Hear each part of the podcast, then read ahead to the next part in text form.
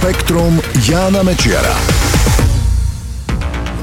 Ahoj, vedci našli prvé stopy po katastrofe, ktorá postihla ľudí po dopade vesmírneho telesa. Doteraz sme poznali len nárazy z hlbokej minulosti, keď ľudia ešte neexistovali. Ako budete počuť v tomto spektre, jedna taká udalosť sa odohrala aj relatívne nedávno. Ešte v 70. rokoch minulého storočia postavili na rieke Eufrat na severe Sýrie veľkú priehradu. Ešte predtým tam urobili archeologický prieskum v lokalite s názvom Abu Hureira. Pred tisíckami rokov tam žili pravekí ľudia. Je to jedna z prvých známych lokalít, v ktorej sa ľudia usadili a začali sa venovať poľnohospodárstvu.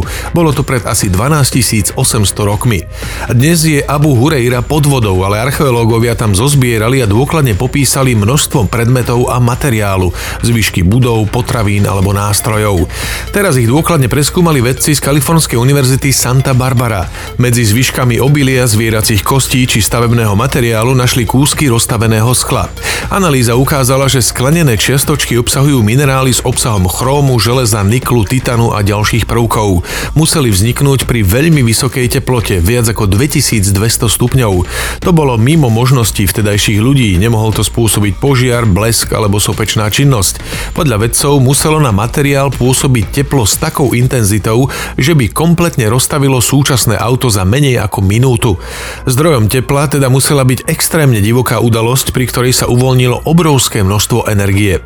Výskumníci hovoria, že to mohol mať na svedomí dopad kométy. Časovo tie nálezy sedia s udalosťou, o ktorej sa vie už dávnejšie. Dopad kométy sa vtedy podpísal pod vyhnutie veľkých zvierat, ako boli mamuty alebo severoamerické kone a ťavy a spôsobil obdobie obdobie veľkého ochladenia. Je vysoko pravdepodobné, že tá kométa sa rozpadla na viac kusov, ktoré dopadli na rôzne miesta severnej pologule, pretože stopy sú rozosiate po celom svete. Vedci predpokladajú, že jeden z tých kusov musel spadnúť niekde blízko Abu Hurejra a vyvrhnutý materiál pravekú osadu zničil. Ak je to naozaj tak, je to prvý dôkaz o vesmírnej katastrofe, ktorá postihla ľudskú usadlosť.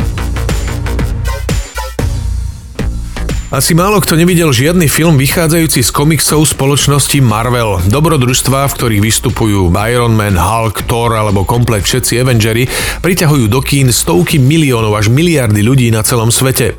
Marvelovky sú jednoznačne najúspešnejšia filmová značka v histórii. Vo výške zárobku predbehli aj filmy zo sérií Harry Potter a Star Wars.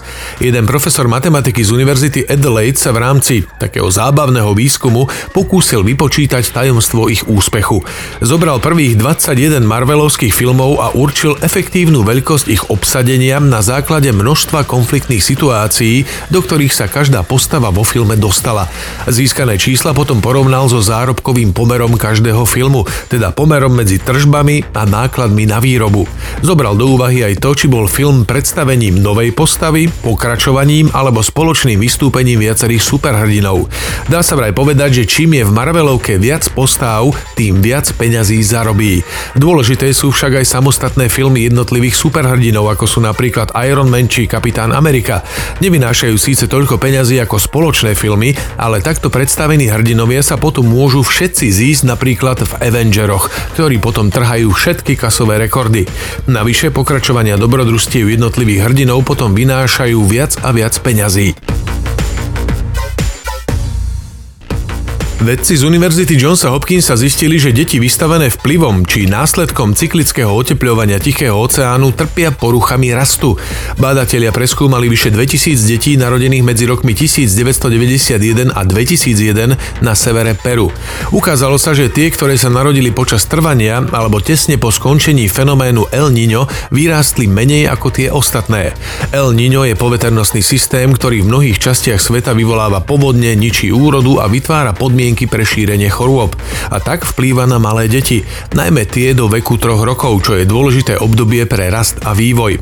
Vedci napríklad zistili, že deti z oblastí zasiahnutých povodňami boli vo veku 10 rokov v priemere o 4 cm nižšie, ako by mali byť.